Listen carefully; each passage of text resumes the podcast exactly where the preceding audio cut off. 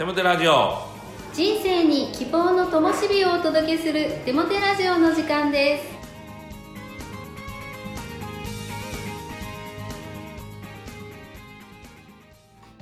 皆さんお元気ですね。パーソナリティのテモテ牧師こと新谷和重と。アシスタントのかなちゃんこと山本かな子です。手元先生12月ですね。クリスマスですね。はい、えークリスマスになると僕はですねやっぱりケンタッキーフライドチキンが食べたいなというふうにこうそういう衝動に駆られます実はですねあの高砂のイオンにケンタッキーフライドチキンができたんですねあの驚きました、まあ、以前は違う店だったんですけどもなんか噂でケンタッキーフライドチキン来るそうやでって聞いてたんですけどいやそんなん食えへんやろと思ってたら来たんですね、まあ、実はこの同じ高砂市にある西湯っていう店がもう今はないんですけれどもそういう店ができその西湯ができた時にケンタッキーフライドチキンが1階にできました。ちょうど僕がもう中学校1年生の時でした。なんかもうごっつい嬉しくて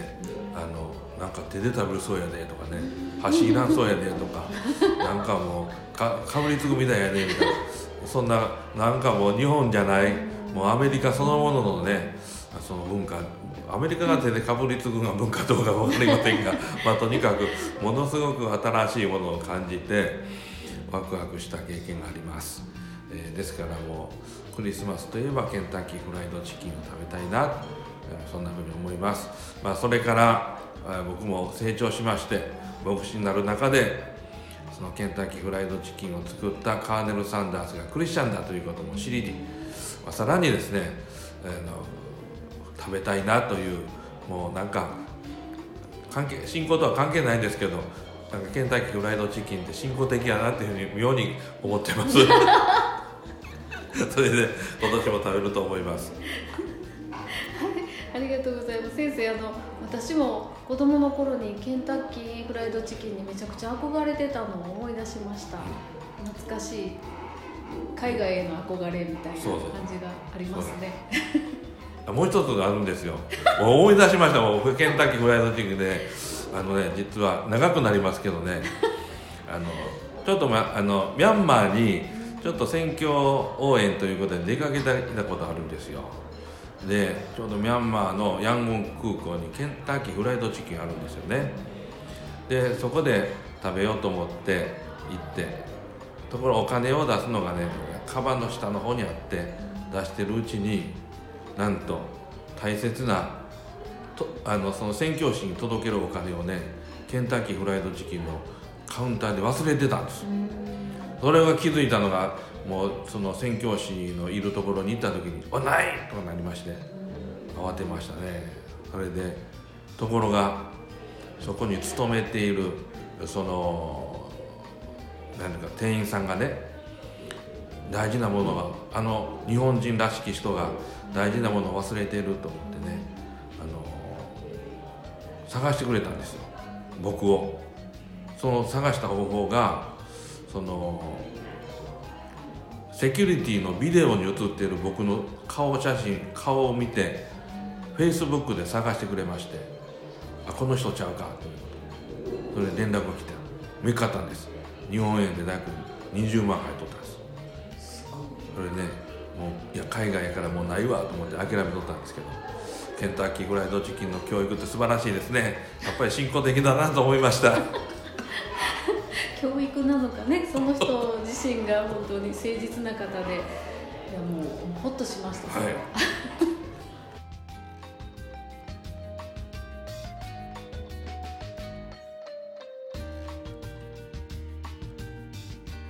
今日のゲストはマイハニーこと山本和俊さんです。こんにちは。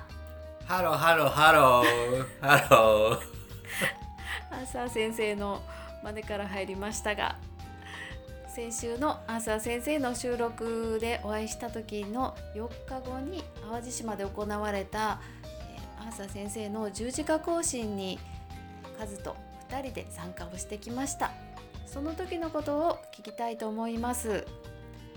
まず、えー十字架行進に参加したいって私が言った時どう思いましたか？って感じですか？な。そんなに驚いたあーけどなんとなくはなんとなくはえー来るかなと、予測してた。うん、であの参加しようってじゃあその私の誘いに対して参加してもいいよって思ったのはなぜですか？えーちょっ十字架を担いで行進するっていうのに、えー少し興味がありました。じゃあ十字架を担いでじゃなかったら行かなかった。行かなかった。そこがねすごいあの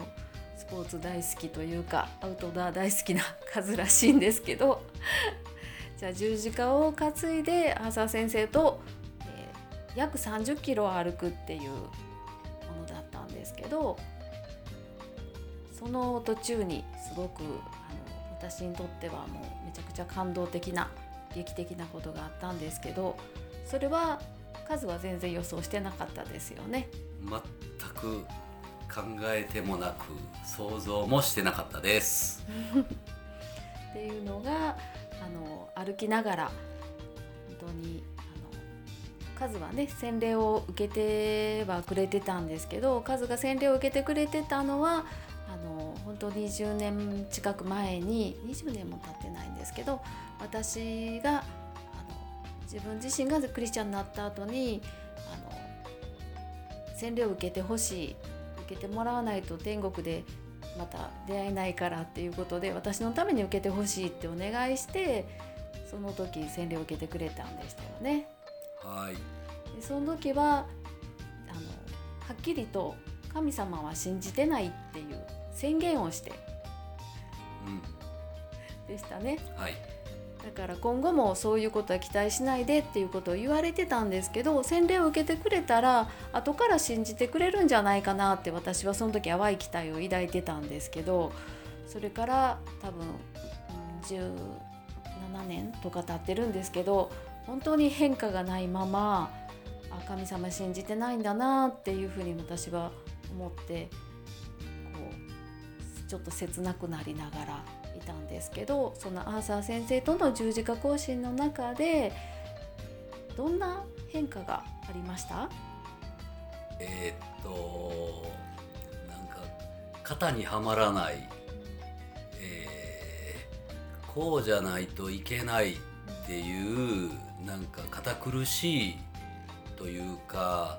なんかこう型にはめられてるっていうのが、えー僕自身多分大嫌いで なんかその型にはめられてるっていうのがなく、えー自然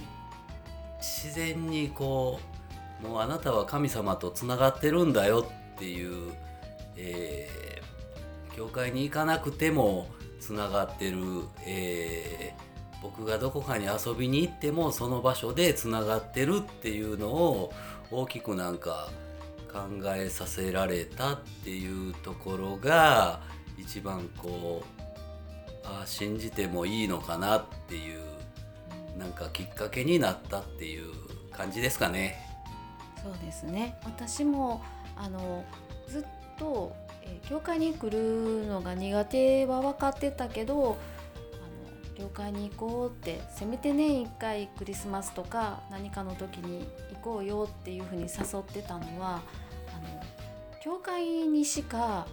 こう神様とつながるコンセントがないような気がしてそこに行ってこう充電してもらうために差しに行かないといけないんじゃないかっていうふうに思って誘ってたんですけど実はなんかアーサー先生とのお話の中でどこにいても神様とはずっとつながってるっていうのをこう言われた時にあもう数はつながってたんだっていうふうに私もすごくその話を聞きながら救われた思いがしたんですけどでももっともっと私よりももっとこう自分を責める気持ちがあって苦しんでたのは数だったんだなっていうことも知ることができました。でその信じてもいいのかなっていうところから信仰告白に至ったんですけど途中ちょっとあのしつこく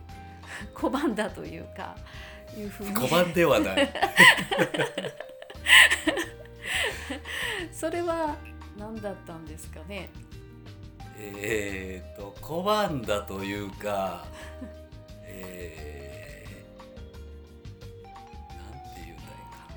か正直に。正直にえっ、と これまでも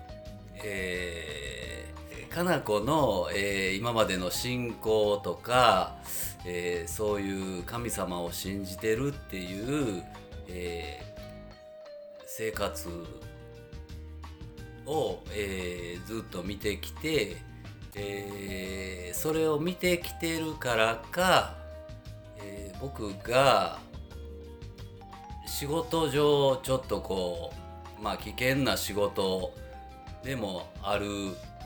えー仕事で危険な、えーことをする時に、えー今まで、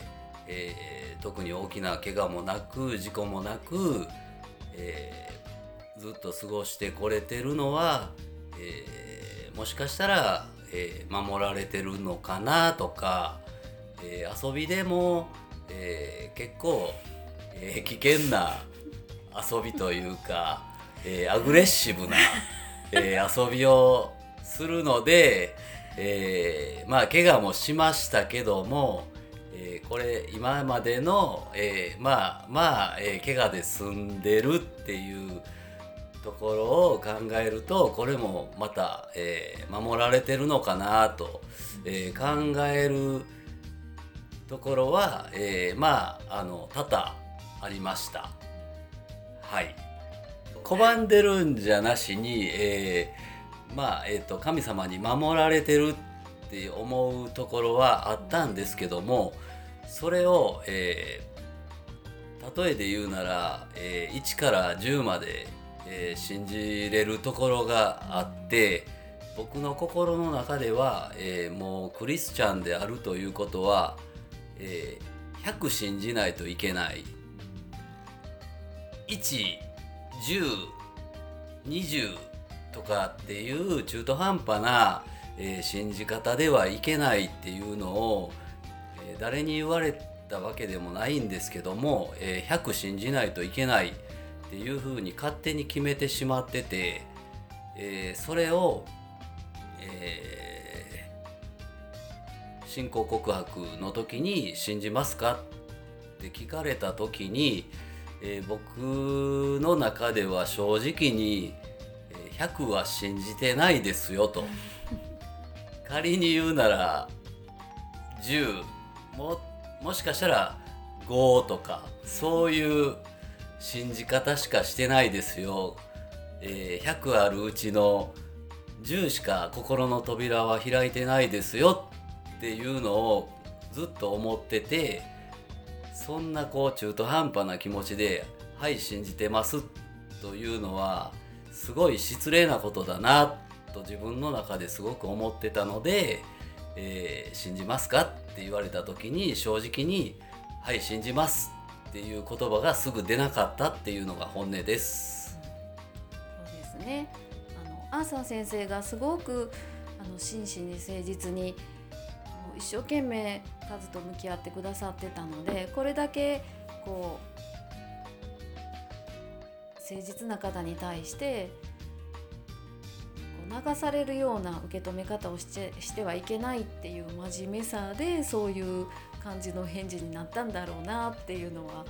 こう後々、まあ、YouTube にもなってるんですけどそれを見返してもすごく思いました。まあ、そのそれがまたカズにとっての誠実さでもあったんだろうなっていうのとやっぱりこうあの自身はカズ自身はそんなあの信じたからといってすごい教会に真面目に通うとかこうクリスチャン像いわゆるクリスチャン像にはなれないからそこでこう言い切れないっていうのもあったのかなっていうふうには感じました。はい、でもう結局はね信仰告白、まあ、やっぱりあの浅先生のその促しであそうなんだなっていうふうに思っててくれたんだなっていうのはあの、ね、もっとこう自分自身の魅力を最大限神様にこう引き出してもらって楽しんで人生を生きるっていうようなそういう生きた生き方を選んでみないかっていうような感じで促してくださったことにはこうあそれはいいですねっていうふうに受け止めることがねできましたよね。ということであの信仰告白をその30キロ近い道のりの中で歩きながらさせてもらってずっとあの海のそばを十字架を代わる代わる担ぎながら歩くいたんですけど本当にお天気がめちゃくちゃいい日であの海のそばをずっと歩いてたのでせっかく海があるし洗礼式しようかっていうことになってでもともと洗礼式を高砂教会で受けてたのでそれはなんか教会に申し訳ないっていうような気持ちもあったんですけどでもあの実は私が密かに水着とかをすでに用意していたっていうのがあって洗礼式になりました。あの洗礼式の時はどんな気持ちでした？へえまさか、えー洗礼式まで受けるとは これっぽっちも思ってなくて、えーまあ流れでやりましょうかという風になって、えーけどもそこで、えー正直に、えー信仰告白の時に、えー僕はこんだけしかまだ神様に対して扉を開いてないですよっていうのも正直に言えたし、えーそれでももう浅先生は、えーそれでももう十分神様とつながってるよと、えーただそれを、えーもっともっと扉を開いたらもっと、えー数の、えーこれからの生活がもっといいものになるよっていうふうに教えていただいて、えーそこで正直な気持ちをぶつけてそれに対して、えー、アーサー先生も、えーすごい、えー前向きというかすごい僕に、えーこううまいこと言えないんですけど、えー前向きに考えれるように、えすごい言葉を、えおっしゃっていただいて、えそこでも吹っ切れてたというか、え別に洗礼式をやりましょうと言われて、えーそこでもうしませんとはいう気は全くなかったです。はい、受けましょうかって言われたら「ああ受けます」で素直にはい。でまさか、えー、かな子が息子の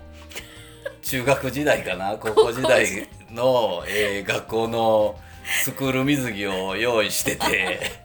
まさかそれもそんなことを用意してるとも思わず実際履いてみたらちょっとちっちゃいやないかっていうなんかオチがあったんですけどまあ別にはい洗礼式は洗礼式で、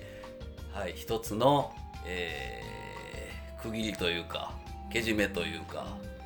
はい、をつける上ではちょうど良かったかなと思ってます。あの前回は私のための洗礼式で今回は本当に自分自身の数自身のために自ら選び取って受けた洗礼式っていうことであの洗礼式を受けてその30キロ近く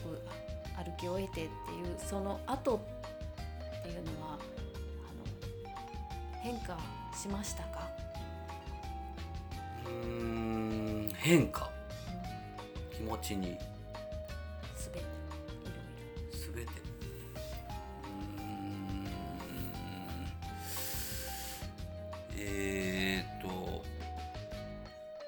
変化というか気分的にはすごいえっ、と荷が下りたというか楽になりました。というのは、えー、とずっと、えー、かな子に、えー教会言われてはないですけど教会の方に一緒に礼拝に行こうとか行ってほしいとか多分心の中ではすごい思ってるんだろうなとか、えー教会の、えー教会に礼拝に来てる、えー人たちに、え旦那さんはなんで来ないのとかなんかそういうふうに言われてはないんですけどみんながもしかしたら心の中で思ってるっていうことを、えー自分でそういうふうに考えて肩身の狭い思いをずっとさせていたんじゃないかっていうのを、えーずっと思ってたんで今回の、えー洗礼自分のために洗礼式を受けて信仰告白もしてっていう、えーまあけじめをつけたっていうことで、えーすごい気持ち的には、えー楽になりました。私はあのそんな風に肩身が狭いって私のこと思ってくれてるっていうのは思いもしてなくって私が教会来てほしいと思ってたのはそれこそ本当に教会に来ないとコンセントがないって思ってたのと本当に神様とあの共に歩く歩む人生のその楽しさとかを体感してほしい実感してほしいもっと楽に生きられるんじゃないか。自分で全部背負って頑張ってる姿を見てきてたのでそうじゃなくって共にこうくびきを追ってもらって一緒に歩むっていうところを体感してもらえたらもっとこの人の人生はより楽しくなるんじゃないかなっていうふうにずっと思ってきてたのでそういう部分で私は肩の荷が下りたというかあやっとこう本当に同じ方向を見ることができたっていう喜びがいっぱいでした。なので本当にアンサー先生の出会いからここまであの数日の間に急展開が起こってまさかまさかだったんですけど神様はすごいことをされるなっていうミラクルを体験しました。はい ね、カズはちょっとこう巻き込まれたほぼ私の計略にはまったって思ってるかもしれないんですけど、うん。ね、でもあの楽しくなったり祈ることがねあの一緒に祈ることができたり一人でも祈ることができたり神様と共に歩む喜びを感じてくれてたりするのは本当に嬉しい。もうそれにつきます。はい。はい。なんかなんかあれからえーあの日の10月25日かな、うん。えー十字架行進行って帰ってきてから、えーお互いなんかちょっと変わったよな。うんなんかなんかお互いをなんかえーうまいこと言えないな お互いに対するこう気持ちというかそれがちょっと今までとは違う感覚になったかなっていうのはあるな。てくれてるだけで幸せやなってうん思いますね。はい。まさかまさかあの晩飯夕ご飯うん。夕、うん、食事の時に一緒にアーサー先生のうん。YouTube を 見ながらご飯を食べたり そんなことが、えーまさか起こるとは10月25日までは 思ってもなかったこ。とが今は起こってるって感じやな。そうですね。本当だ。うんうん隠れてこそこそ聖書を読んだり祈ったり してたのが嘘みたいです。だけどだけど、えー僕は、えー祈り方も分かりません。うん祈り方も分かりません。けど、えーなんか朝先生が言ってた、えー、1日に、えー数分でいいから、えー神様、えージーザスとデートする時間を持ちなさいよみたいなことを言ってたんですけどそれはえっ、と寝る前とか朝起きた時にずっと正直あの毎日っていうほどじゃないんですけどあ今ならできるって思った時にふと、えーデートなのか独り言なのか祈りなのか自分では分かってないですけど、えーそういう時間を1分でも10秒でも、えー持つようにはしてます。ですね。はい、聖書もねはい。聞くやつで。はい、はい、分からず分からないけどとりあえず耳から入れればなんとなく分かってくるかなって感じではい。やってます。すごい。本当に。180度変わりました。はい。神様に感謝ですはい。はい今日はありがとうございました。はい。それでは手元先生に励ましのメッセージを語っていただきましょ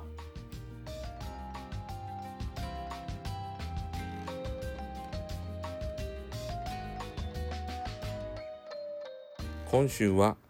アーサー・ホーランド先生の余波と言いましょうか。アーサー・ホーランド先生と共に淡路島の十字架行進に参加したアシスタントのかなちゃんとそのご主人の勝利さんのトークをお送りいたしました、えートークにもありましたようにご主人の勝利さんは、えーもう十数年前に洗礼を受けられましたけれどそれは建前の洗礼でありました。しかしこの度アーサー・ホーランド先生とお出会いし長く対話をすることの中で自分の意思でイエス・キリストを信じそして淡路島の海で洗礼を受けられたんですね。本当に嬉しいなと思います。私自身も和俊さんと長く関わる中でこういう日が来ることを本当に望んでおりましたし嬉しく思います。さて励ましのメッセージに入りたいと思います。イエス・キリストは多くの例え話をお話になりましたがまその一つとして一匹の迷える羊を探し歩くという例え話があります。100匹の羊がいてその1匹が迷い出してしまいました。すると羊飼いはその1匹を探し歩くために99匹を野に残したまま捜索に入るっていうんですね、まあ、この例え話でよく話題になるのが99匹と1匹とどちらが大事なんだというそういう対話がなされます。1匹のために99匹が死んでも構わないのかいやその1匹が大事なんだとかいろいろな数字上の議論がなされてきたわけでありますけれど最近一つの本を読みました。それはこの例え話についての本なんですが当時としては羊飼いは一人で100匹の羊を飼っていたというわけではないんです。羊飼いは数人で羊の世話をするのが当たり前のことでした。ですからここで99匹を野原に残しておくというのはそう他の羊飼いがこの羊たちを守っていたっていうことなんですよね。一人がその一匹を探し歩き残りの数人がこの99匹の羊を守っていたってことなんです。ですから99匹と1匹とどっちが大事なんだというような数字上の議論というのはこの例え話をイエス・キリストから直接聞いた人たちは何の疑問も持たなかったと思うんですね。でこの例え話で大事なのはどの一匹が迷子になって失われたとしても羊飼いたちは協力してこの一匹のために必死で探し歩いて必ず見つけ出して連れ戻してくるということなんです。そうどの一匹が失われてもです。ああの一匹ならもういいわもう言うこと聞かへんしほっとこうということではないんですよね。100匹のうちどの羊が迷子になったとしても羊飼いたちはその一匹を失いたくない必ず探して連れ戻すということですそしてその一匹が見つかって連れ帰った時残されている99匹の羊に勝る大きな大きな喜びが湧き起こるっていうんです勝利さんのお証を聞きながら私はこの例え話を思い出したんですね。海藻師さんも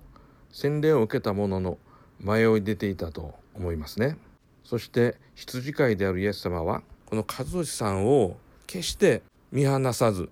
見捨てることなくそしてアーサー・ホーランド先生を通して連れ戻してくださったということだと思うんですね。本当にそうだと思うんです。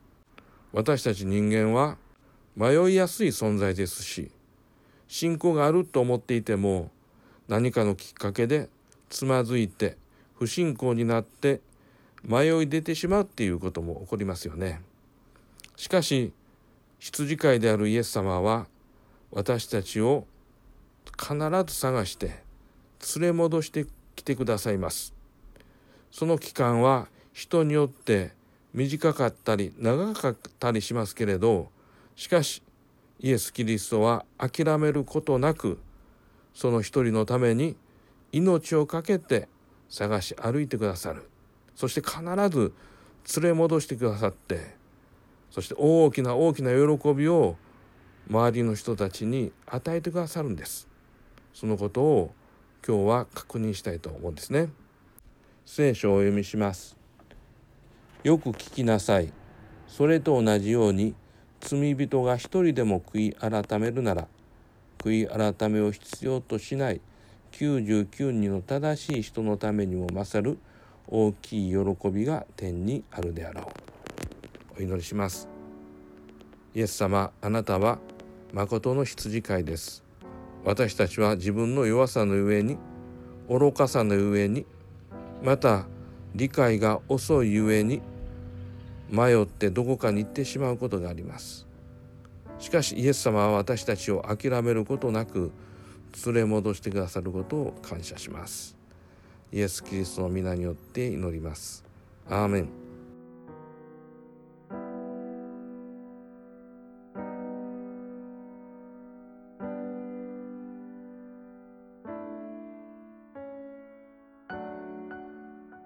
今月の賛美は4.5ミュージックの「オーホーリーナイト」です。どうぞ。